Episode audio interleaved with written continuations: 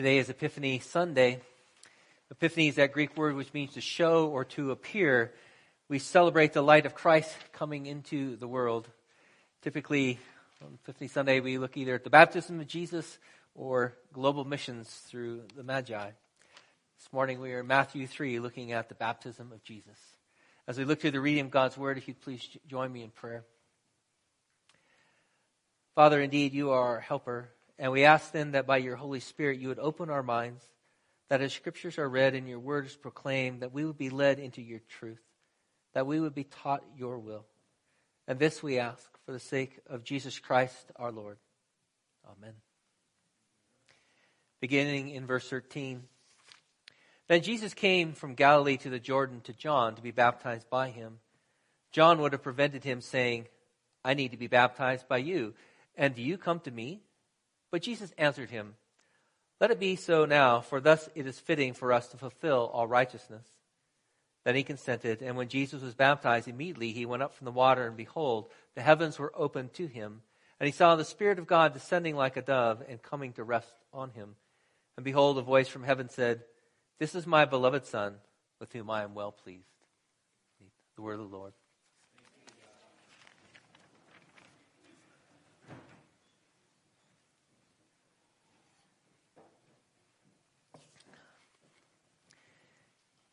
As you are all aware, King Charles was officially crowned King of Great Britain last May.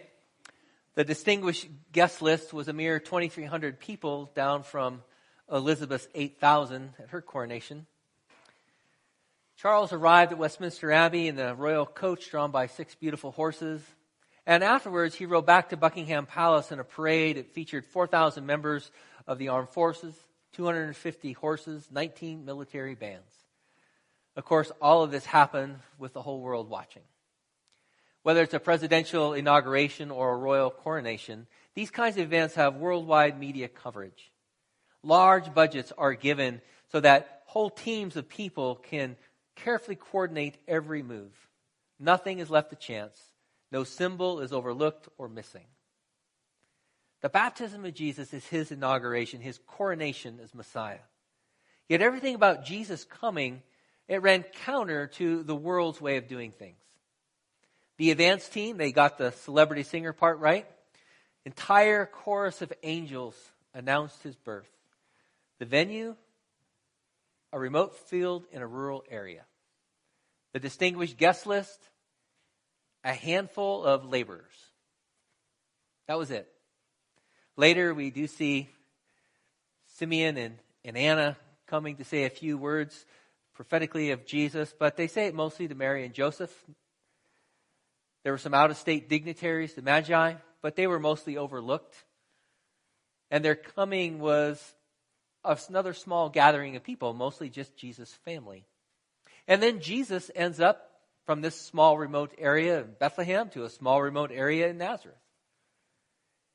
Now, at about age 30, he enters into his public ministry.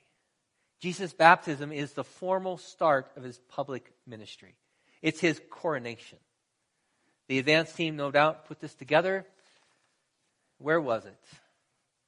It was in the wilderness, next to the Jordan River. Again, mostly a small town affair. There'd only been a small group of people around John the Baptist. And so the eternal Son of God, the Word who became flesh, the one who the entire course of Scripture is about, is given his coronation. The whole history of Israel has been driving to this moment. Thousands of years of prophecy are coming to fruition in the ministry of the Messiah, the Savior of his people, and it begins with the baptism of John. And this is how the Lord chose to appear. His epiphany was unobvious and it was understated. He intentionally flew under the radar. The only crown on his head was the beads of water that were dripping down from him. What are we to make of this? Certainly, how Jesus chose to be baptized, it tells us something about what kind of Messiah he would be. It tells us something about his ministry. And then there's baptism itself. It's all very normal for us, but it was rather new when John the Baptist started his ministry. What was Jesus saying by being baptized? And then how do we apply any of this to us? Well, because Jesus entered into baptism to be marked as our Savior, you and I must receive baptism to be marked as one of His followers. We're marked with what He has been marked with. The person and work of Jesus are all seen in His baptism. And we know Jesus is not like anyone else. There's no one like Him. There hasn't been, nor will there be. The world has seen powerful leaders. The world has seen inspiring prophets, great teachers, mighty kings. Jesus is all of these and more. Everything about him is unique. Emmanuel, God with us. Now, we've heard this before. Religion is man's attempt to get to God. Jesus is God's approach to get to man. And we see that in his person and his work. We see that here before us in his baptism. So, what are the characteristics, what are the marks of the Lord's Messiah, the anointed one? We see them here starting in verse 13. The marks of the Messiah. Jesus came from Galilee to the Jordan to John to be baptized by him. Now, nothing in the Old Testament really prepares us for baptism. This is something new. There have been some small scale baptisms for people converted to Judaism, but nothing like what John was doing. Something new had come to God's people, and it's into this newness that Jesus now steps. John would have prevented him saying, I need to be baptized by you, and you come to me? And here we see one of the first marks of the Messiah is his humility. Jesus comes to John. Depending on where he is, this is like a two or three day walk from Galilee. John doesn't have to go to him, Jesus goes to John. The Messiah then allows his advance man to baptize him. And in verse 16, when Jesus was baptized, immediately he went up from the water, and behold, the heavens were opened up. He saw the Spirit of God descending like a dove and coming to rest on him. Jesus is marked by the Holy Spirit. All four gospel writers record Jesus' baptism. Only two his birth, but all four his baptism and the anointing of the Spirit. It's a foundational part of the apostolic message. In Acts chapter 10, Peter includes it in his message to the centurion Cornelius. There he says, You yourselves know what happened throughout all Judea, beginning from Galilee, after the baptism that John proclaimed, how God anointed Jesus of Nazareth with the Holy Spirit and with power. Now, in the Old Testament, the person who was anointed by the Spirit was God's divinely appointed minister, his instrument whether that was a prophet, a judge, or a king. This man was not self appointed, he was designated by God. Now, keep in mind, the Spirit was already with Jesus. He was conceived by the power of the Spirit, Luke 1. He was filled with the Spirit's wisdom, Luke 2. But here, the Spirit made a public declaration that he was with Jesus in his ministry. It's a public acknowledgement of the person of Jesus. And Luke alone gives us another window into distinguishing characteristics or marks of Jesus in Luke 3. Recording this baptism, he says, When all the people were baptized, Jesus was baptized too. And he was praying. Heaven was opened. And he was praying. Jesus was praying. He was not only marked by the anointing of the Holy Spirit, he's marked as being a man of prayer. Particularly in Luke's gospel, this theme is emphasized. Great events are set apart by Jesus in prayer. The choosing of the twelve, Peter's great confession, the transfiguration. Jesus teaches his disciples the Lord's Prayer. Jesus in the Garden of Gethsemane. All of these are preceded by Jesus praying. The Son talks to the Father. The eternal dialogue of the Father, Son, and Spirit is now seen on earth in the God man Jesus. And Jesus then invites us as his disciples to enter into this dialogue with him. To be marked as his disciples, we also pray to the Father. And we are taught to pray, Our Father. We are included. We see the marks of Jesus have been given to us. His sonship belongs to you and I. And not only that, Jesus is marked by divine action. the heavens were open to him.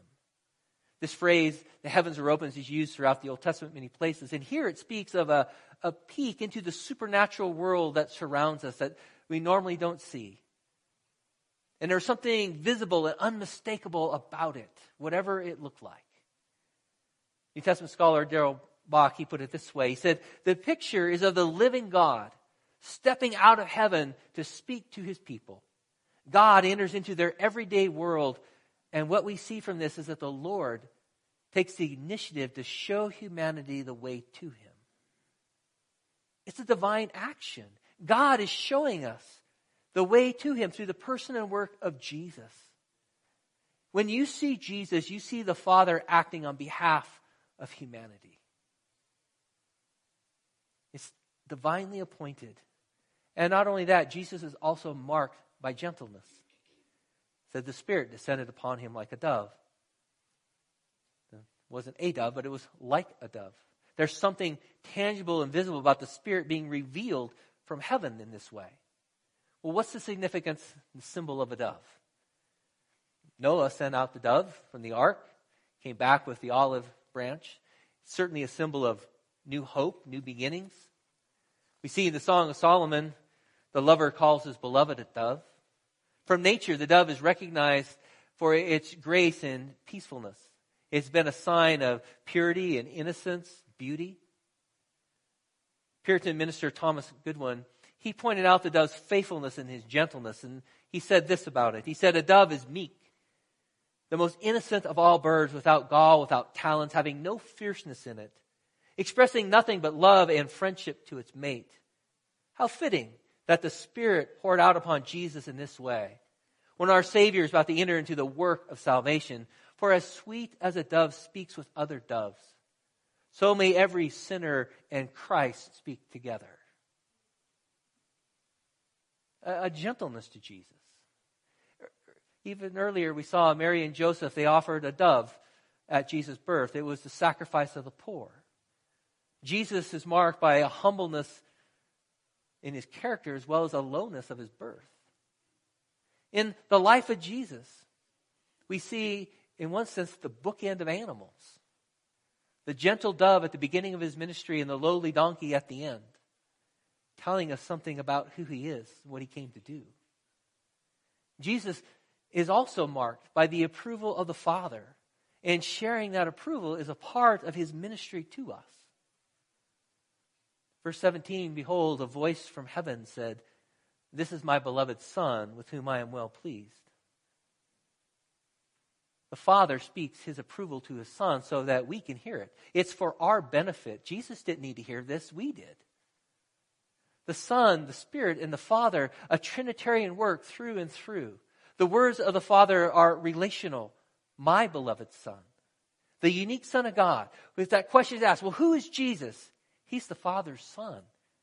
He's the beloved Son, the Son that He loves. These are clear echoes in the Old Testament Psalm 2, Isaiah 42 and 41. The Son of the Father. Jesus then is marked as the man of prayer, one who's gentle and humble. He's publicly declared to be God's divinely appointed instrument of redemption. Jesus identifies with his people. The Holy Spirit rests on him. He's the spirit enabled man of righteousness. And it is from these marks we see then the ministry of this Messiah. In verse 15, Jesus answers John's objection to being baptized. He said, Let it be so now, for thus it is fitting for us to fulfill all righteousness. That's a rather cryptic response. What does it mean to fulfill all righteousness? Well, baptism may have been new, what the Father was doing was not new. All the promises of the Old Testament find their fulfillment in Jesus. Jesus was not baptized because he was a sinner who needed cleansed. The sinless man came to identify with his people with sinners who are in need of forgiveness. He came to identify with sinners so that sinners could be saved through him. In fulfilling righteousness, he became our substitute. our baptism speaks of this as well. Jesus formally takes on the identity of the true Israel of God to accomplish where everyone else failed. The sinless takes on the identity of the sinner so that he could save the sinner. That's his, his ministry. It's what he came to do to fulfill righteousness. The washing with water is a symbol of our washing in Christ. Does it automatically save a person? Unlike Catholicism, the Reformed response has always been no. In the same way that circumcision does not save. It's the sign of belonging to the covenant of God's people. It is a, a sign that we are included in his saving work. It's not optional for a believer or for their children. As the God man, Jesus' ministry is to be the mediator between the Father and sinful humans. He enters into our world and he takes our brokenness in order to bear it upon himself. He has always had a ministry of substitution, of atonement. And here in the beginning, we hear the Father's approval of Jesus before it even starts. Think about that. How powerful approval is. It can be a, that warm glow that wraps around us like a blanket on a cold day. To see a, a mom or a dad cheering us on in the stands or maybe clapping in approval at a recital. That's my son. That's my daughter. How powerful that is how it hits us deep in the core of who we are. But we also know the terrible dark side of fallen human approval, too. A young woman gives her body to a man because she longs for approval and acceptance, hoping to find some crumbs of love in the midst of his own lustful selfishness. A young boy commits an act of crime to get the approval of a group of older boys to feel some sort of praise even in a criminal act. That's pseudo approval. It's a discarded husk of the real. It's cold and empty shell of fallen human approval that's separated from God. How powerfully destructive that is. And the good news of the gospel is that if you are trusting in the promises of Jesus in your salvation, then you are united to Jesus in your baptism. Then the Father is pleased with you because he's pleased with Jesus. You receive that divine approval by bearing the name of Jesus in your baptism, even as Jesus bears our sins before the Father. That's the divine exchange. The good news. In baptism, Jesus identifies with us so that we can be identified with Him. He is the conduit for the Father's love and approval. We do not stand on our own merit, we rest in His. Now, that is bad news if you are self righteous. If you want some part of you to get recognition for your great efforts, for who you are, and somebody somewhere to throw you an accolade to show how you shine, this is bad news for you. But if you have wearied yourself on the hamster wheel of approval, this is freedom. This sets you free. The weariness and the tiredness of constantly trying to find approval, gain approval, approval of God Himself. Just do more. Just try harder. Just be better. There's a freedom here. Because the freedom is resting in what has already been done for you. That's where the transformation takes place. The Father looks upon you with the same affection and approval that He looks upon His beloved Son, His only Son. What marked Jesus can now mark us. The coming of the righteous one was unobserved and unnoticed by most. And it tells us that you and I do not have to thrust ourselves into the light to be seen. The Father sees us. The Father's very aware of what takes place around the world in obscure unknown places. We don't have to be worried about it. It also tells us that we don't have to pull away from the undesirable because we know what it means to be accepted by grace alone. That we have been accepted not because of anything in us, but because of grace and mercy freely extended to us. Therefore, there is no one who is outside of our purview who we can't reach or we can't go. There is no one or place too low or unworthy of our efforts because we have been received by grace. We have been baptized in the name of our Savior Jesus.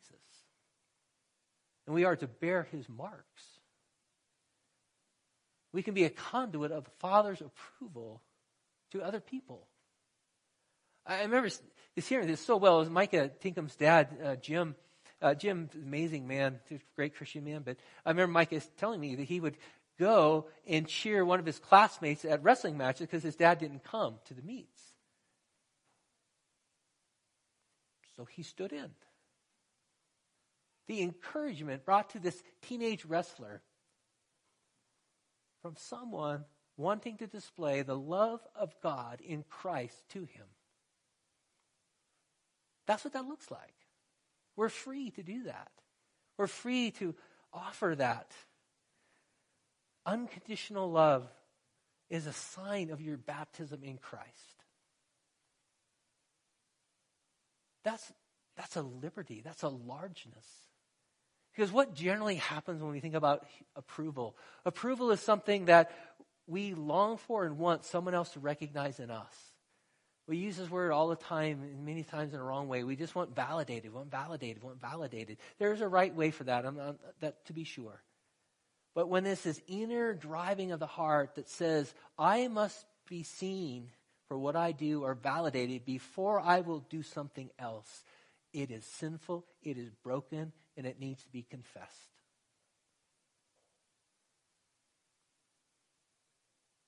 We have been loved. We have been approved. Therefore, we can go. Because otherwise, you're just on that twisted hamster wheel of approval. I'm going to approve of you when you approve of me approving you. If we do that, right? It's like, if you show me, then I'll show you. And we're back on this merit wheel. Jesus frees us from the merit wheel.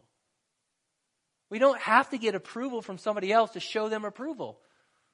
The Mexican standoff. I'll love you if you love me. No, I've been loved unconditionally by God. I bear the name of Jesus in my baptism. Jesus has bore my sins. I have received approval from the Father.